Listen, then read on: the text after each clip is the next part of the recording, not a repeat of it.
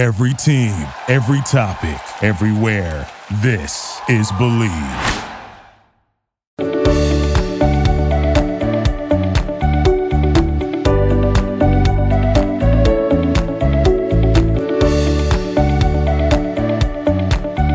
Hello, what's up, y'all, and welcome back into another episode of Bleav in the ATP Tour. I'm your host, Jacob Sersosimo, and today you're listening to this podcast on the Bleav Network.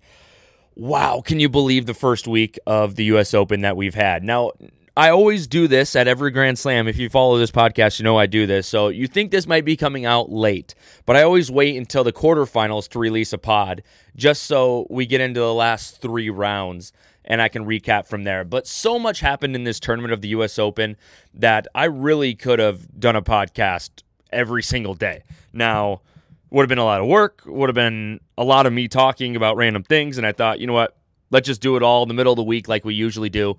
And so we are going to recap the first four rounds of the US Open, moving into the quarters, and really the biggest storylines of the US Open going on in New York City right now. So I'm going to start on the women's side. I'm going to start with Serena Williams because you can't talk about the U.S. Open this year without talking about Serena. Now, Serena has had one of the best careers in any sport, especially in tennis. Uh, 23 Grand Slams, one shy of Margaret Court, but many consider Serena the be- best of all time, the greatest of all time, the GOAT, and I do as well. I think I've talked about this in past podcasts, so I'm not going to talk too much about it, but what Serena's done for the sport, the culture, and really sports in general has really paved a way for a lot of women, has paved a way for a lot of African American women and African Americans in general. And it's just been great to see what she's done for the sport. Now, I they've talked about it on ESPN throughout the entire week on her influence on sports and everything. And there's so many tributes out there, and you can just look at any of those, and it's all true. Serena Williams on the court, off the court, has been great for the sport of tennis. Her and Venus, really, you can pair those two together because they've been paired together their entire career. But those two, an outstanding ambassadors for the game. Let's get into Serena's play a little bit. Now, moving into the U.S. Open, there were some concerns surrounding her movement. Now, when she played in Toronto and she played in Cincinnati, she didn't have the greatest movement on the court. And I think a lot of people were concerned about that moving into this tournament. But her movement is what impressed most people about her game at the US Open. I thought her movement was outstanding. I thought she moved much better here at the US Open. Now, I don't know if that was because it was her last go around and she was trying to give it her all and do everything, but she moved very well on the court and she looked like vintage Serena quite a bit. Her big serve, she had that going for her. Her, her powerful forehand backhand, she had everything like that going for her. And there were a few times in the tournament where you know, commentators and even me were like, man, she could really make a huge run at this tournament. In the first round, she plays Kovinic. Uh, a lot went into this match, and I, I kind of felt bad for her opponent a little bit because the the whole ordeal of her it, it being her last Grand Slam, and the U.S. Open did it big as they do because it's New York and they do things big there. But uh, Serena Williams goes on to win this one six three six three. She kind of zoomed past it, and everyone kind of after that match was like, "Man, she can really do this." But there was a lot of talk about her second round match against Anett Kontaveit. So Anett Kontaveit is the two seed in this tournament, and this one actually goes three sets. And I think this is when people started to believe a little bit that maybe Serena can make a run at this because this one goes over, no, just under two and a half hours and it's a three set match that Serena grinds out for the win. And after that match, I think people started to think she could really make a run at this thing, as did I, because of how she played in the first two matches. And she played outstanding. Moving into the last match, the one she loses in the third round against Ajla Tomljanovic, she goes three sets in that one as well. That is another over three hour match for Serena, and she loses 6 1 in the third. And it seems like her tennis career, competitive tennis career, is over. Now, whether she ran out of gas, whatever it was, you got to remember Serena's 40. Like a 40 year old to be playing those types of matches, incredible. I mean, Rafa's not even 40. He's 36. So you can't say, well, Rafa does it. Roger kind of does it, but he hasn't played in a long time. So for Serena to do that at age 40 is incredible and play a doubles match in there somewhere. So her and Venus played doubles together. They were the first first round doubles match to ever play on Arthur Ashe Stadium. I believe that was a stat. And they lose in the first round, but it was kind of nostalgia just watching those two go at it again on the doubles court. And really cool for Serena and Venus to team up for one last time. And after her last match, Serena said, you know, there is no Serena without Venus. And she thanked her family a lot. And at, after that match, I thought it was really well done. Um, Tomljanovic played great, but also handled everything great. Uh, after the match, she let Serena have her moment, which you'd only hope to do in that in that instance. You only hope the opponent respects it enough. And you could tell all week that her opponents knew exactly what they were getting into. And I think all three of them handled it really well. Serena just did play well. It's not like they lost because they just crumbled under pressure. All three of her opponents I thought played well. They just, you know, Serena Serena flat out beat the first two of them. So Serena Williams, thank you for everything you've done for the game. Thank you for everything you've done for sport. It's uh, been a pleasure watching you, and I look forward to whatever she does next and kind of where the game goes from here and kind of who takes on that role from Serena. Now, it could be Coco Gauff, which I kind of expect it to be. Um, Coco Gauff is my pick to win this. She's into the quarters. Uh, is into the corners, and you know Pegula Swiatek is going to be a good match, I think, in the quarters at the very top of the women's singles bracket. Now let's move over to the men's. Now, a lot happened on the men's side, and before I get too into it and into who's in the quarterfinals, I want to talk about some Americans in this tournament because there were some outstanding American tennis players that played some great matches and played great tennis in this tournament. I'm going to tell you first off which one did and which one didn't. Uh, who did is the qualifier who is Brandon Holt. That is Tracy Austin's son. He played a great tournament. He qualifies to get into the U.S. Open. In first round, he draws the 10 seed, which is Taylor Fritz. Now, these two, I guess, have history. They grew up together in Southern California. Their moms, I guess, played each other pro. And you'd expect Fritz to kind of get going. And I thought for sure this was going to be a, Fr- a Fritz tournament just because of the draw he had and who he had moving forward. And, uh, Brandon Holt beats him in four sets. The qualifier beats the 10 seed Taylor Fritz in four sets. So that kind of went out the window of, oh my gosh, I think Americans are going to have a great tournament. Now, Brandon Holt is American, but he's not the American that I expected to have a great tournament. He loses in the second round. So, like, there's no Americans coming out really that side anymore. So I was like, well, who else is an American that I previously mentioned? Well, I previously mentioned Tommy Paul. Tommy Paul actually goes on to win his first round match, beat Sebastian Korda in a second round match, and then loses in five sets to Casper Ruud in his third round match. So Tommy Paul, great tournament. I was I was a fan of how he did, so uh, I jumped on board with that. Uh, Sam Querrey, he retired. He lost in the first round to uh, Ivashka, so he he was done. And so my Americans, I'm like, where are my Americans going to come from? I had no doubt in Tommy Paul. I had no doubt in JJ Wolf. JJ Wolf is the first big upset of the tournament. He beats Roberto Bautista Agut 6 4, 6 4, 6 4. His first top 20 win of his career.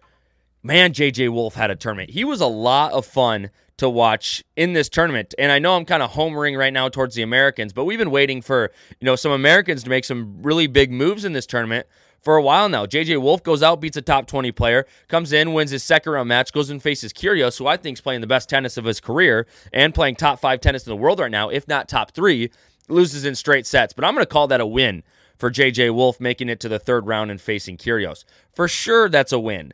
Now, the other American that's playing really good tennis is Francis Tiafoe. He makes it all the way to round four where he faces Rafael Nadal, which I'll get to that match here in a little bit. But I'm still going to talk about these Americans and how happy I am, how good these Americans played.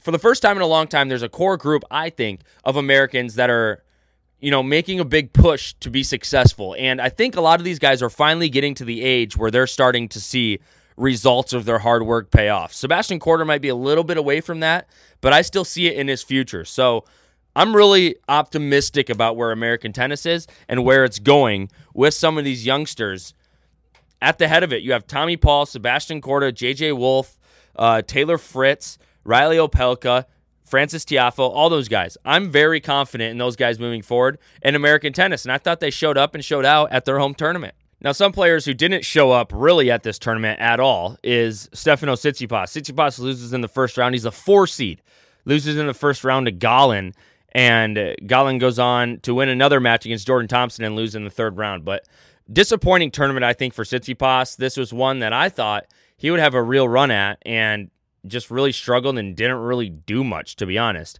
Who did show up at this tournament? Andy Murray. Andy Murray wins his first against Cerundolo, the 24 seed, straight sets in first round, makes it all the way to third round, loses to Matteo Berrettini, who is playing good tennis right now. But Andy Murray, it was really good to see him kind of get back to the form that a lot of people know he can get back to. He's never going to, I don't think he's ever going to be the Andy Murray he once was, but he's getting back to an Andy Murray that is playing really, really good tennis. Uh, Ivashka beats Hubie Hurkacz, the eight seed, in the second round. He beats Querrey, then he beats Hurkacz, and then he goes on to beat Lorenzo Musetti, and then he goes on to play Jannik Sinner in the fourth round to get into the quarters, which I told you I'll talk about the bottom side of the bracket here in a little bit. Let's go to the top side, though. Let's start going down the list of some of these quarterfinals. Now, Nick Kyrgios plays incredible incredible tennis on his way to the quarterfinal. He goes, he beats, you know, his good friend, his best friend, his doubles partner, uh, Kokkinakis in the first round, goes on to beat Bonzi, and then goes on to beat JJ Wolf on his way into a fourth round with Daniil Medvedev. Now, Daniil Medvedev walked until the fourth round,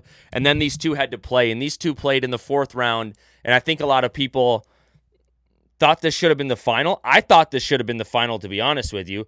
I think since, you know, Nick Kyrgios didn't get his points for playing – in Nick Kyrgios didn't get his points for playing at Wimbledon and making it to the final, so he gets ranked 23. I had people texting me, "Why is he number 23? Like, why, why isn't he better than that? He is better than that. It's just the ranking, and he doesn't play that many tournaments. But Nick Kyrgios comes and plays some of the best tennis I've ever seen him play, and he beats Daniil Medvedev in four sets in the fourth round to make it to the quarterfinals. He is now at the top spot of the quarterfinals, and he will go on to play Karen Khachanov. Now, Khachanov beat Pablo Carreño Busta. Pablo Carreño Busta, I thought, had a great tournament. Uh, he played some really good matches, some really sound matches, I thought. He, you know, he beats de Minaur in four sets, which I thought was impressive in just under three hours. And then he goes on to beat, or lose to Khachanov, but he loses in five sets. And that was a really good match. Khachanov beat Jack Draper. Draper's also had a really, really good tournament.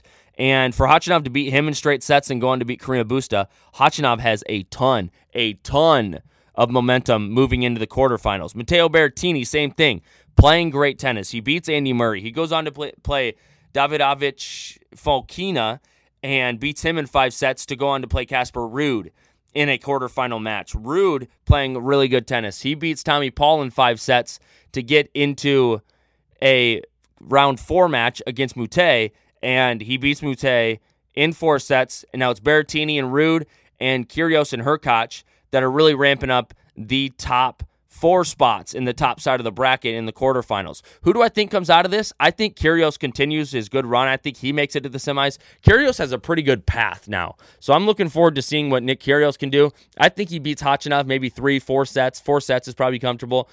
And the way Berrettini's playing, he's kind of off and on right now, but so is Casper Ruud. So this will be very, very interesting to watch moving forward because if they both play their great tennis, this is a five set match, I think. And if they both play bad tennis, this is also a five set match. So we'll see who shows up in that match. Let's move on down to the bottom side of the bracket and the quarterfinals that are happening down on the bottom side. So there's this guy named Francis Tiafoe, who I mentioned earlier, who is playing incredible t- tennis. Like he's playing so good right now. He's playing like he's the top American. He probably should be the top American after this tournament, but he beats some dogs on his way into the quarterfinals. He beats Diego Schwartzman and he beats him in straight sets, and then he goes on to beat Rafael Nadal, the biggest upset of the tournament. Francis Tiafoe, the 22 seed, beats the 2 seed Nadal in four sets.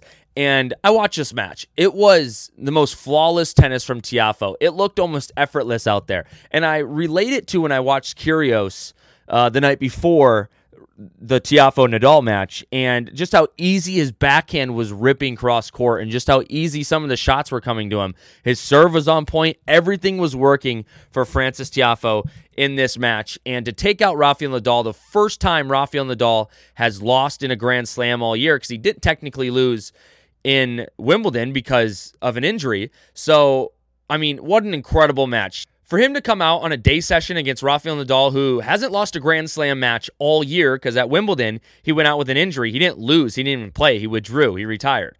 So, for the first person to beat Rafael Nadal in a Grand Slam match, an incredible way to do it in Arthur Ashe Stadium on a day session to end the day session on Monday of the tournament, on Labor Day of the tournament, when really it's one of the most packed days of the tournament. I think it was hard too because the crowd should be behind Tiafoe, but really they're behind kind of both of them at that point because a lot of people want Rafa to win because Rafa's got fans everywhere. So I can't say enough about how big this win is for Francis Tiafoe. He's made the fourth round before at the U.S. Open, but to make it into the quarterfinals and beat Rafael Nadal, who is playing some of the best tennis of his career late in his career and still winning Grand Slams. So hats off to Tiafoe. It is a bummer to see Rafa go out so soon, not even making the quarterfinals, but it's been a long year for Rafa. And for him to even make it this far and even contend at this level for this long in this year through so many injuries I mean, it just speaks to the man he is and the tennis player he is. And look for Rafa to come out strong in 2023. I keep forgetting it's already 2023. That's so soon. Um, but I, I, have no doubt that he'll be back winning tournaments next year. Uh, he he just didn't play his best tennis on Monday, and frankly, Francis Tiafoe did play his best tennis. So Tiafoe moving forward, he's going to play Andre Rublev in the very bottom part of this bracket. Rublev having a couple dogfights to get into the quarterfinals. In the in the third round, he played Shapo and he beat Shapo in five sets, an absolute marathon match between these two. And then in the fourth round goes on to beat Cam Norrie. So Rublev has had his fair share of battles already in the U.S. Open. Shapo, the five setter, that goes over four hours. That was an incredible match. And then to rebound from that a couple days later and beat the seven seed Cam Norrie. Now Norrie didn't have his best stuff in this fourth round, but Rublev still played great tennis. I mean, even when the number seven seed doesn't have his best stuff, he still has some pretty good stuff. And so Rublev beats him 6 4, 6 4, 6 4, three in a row, and he'll go on to play Francis Tiafoe. I'm really looking forward to seeing this quarterfinal. Frankly, one that wasn't really expected, to be honest. And now we go to our last quarterfinal, which is at the bottom of the bracket. And there were some thrilling matches to get to this point. Um, in in the round four, it was Jannik Sinner versus Ilya Ivashka. And uh, the other round four match was Marin Cilic versus Alcaraz. Now, Alcaraz to this point was having a great tournament. He beat Jenson Brooksby, which at the time, Jenson Brooksby was playing really, really good tennis. But when you're the three seed, you don't necessarily play the hardest players. So he had a not an easy route to round four, but he didn't play some major names like some of the other players did in this section of the tournament. Now, Marin Cilic on his way to round four, he had to beat Daniel Evans, which is probably his toughest opponent. Daniel Evans, the really good uh, player from Great Britain. Marin Cilic beats him in four sets, but it's a battle of four sets. Two tiebreakers. You win the last one 7 5. So Marin Cilic playing Alcaraz was already going to be a great match. Now, Marin Cilic is a 15 seed, Alcaraz is a 3 seed.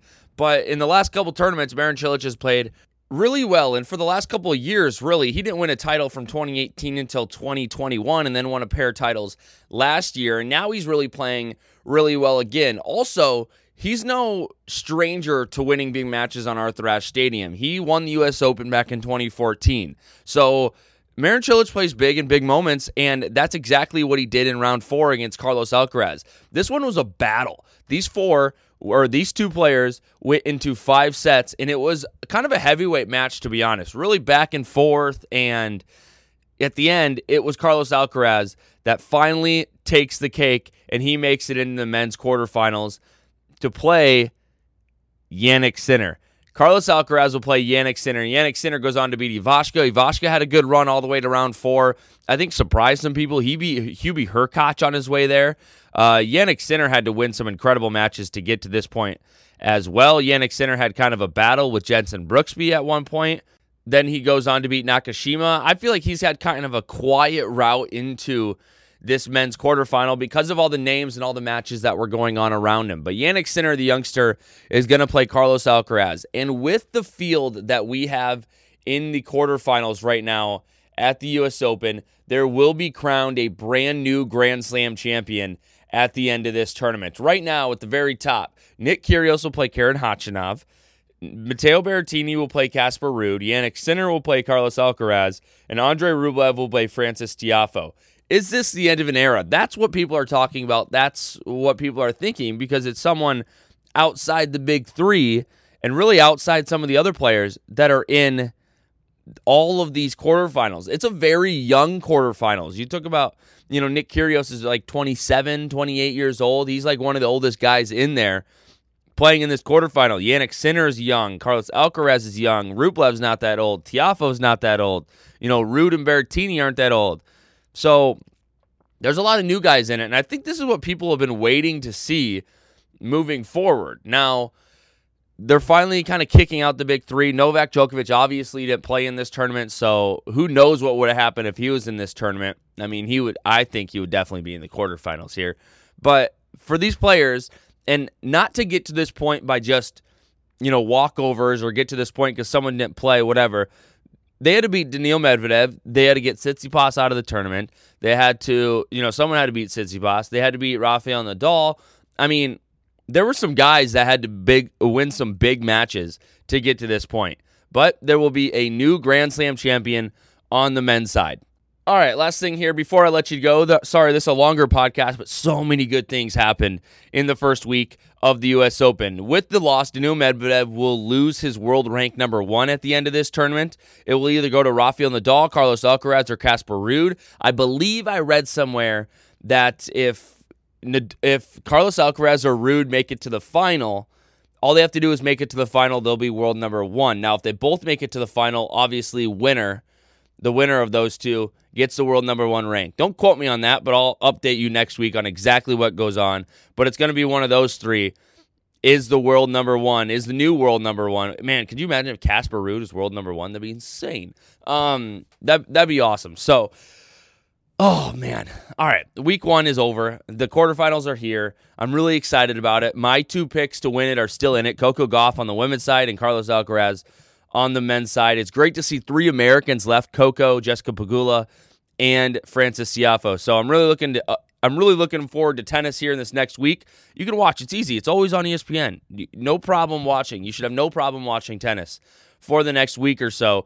Definitely, I'm going to be watching tennis. There's a lot of good matches left to come, and there's going to be a brand new winner on the men's side, which literally uh, seems like never happens because Nadal won two already this year, and Djokovic won the other one. So, an exciting time in tennis, an exciting time in New York, and I would expect no one else to put on a show than the people left in this tournament. Very entertaining players left in this tournament. Thanks for listening. Appreciate you for listening.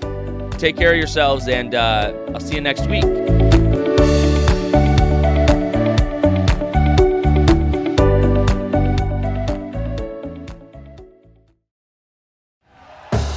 Thank you for listening to Bleav. You can show support to your host by subscribing to the show and giving us a five star rating on your preferred platform. Check us out at Bleav.com and search for B L E A V on YouTube.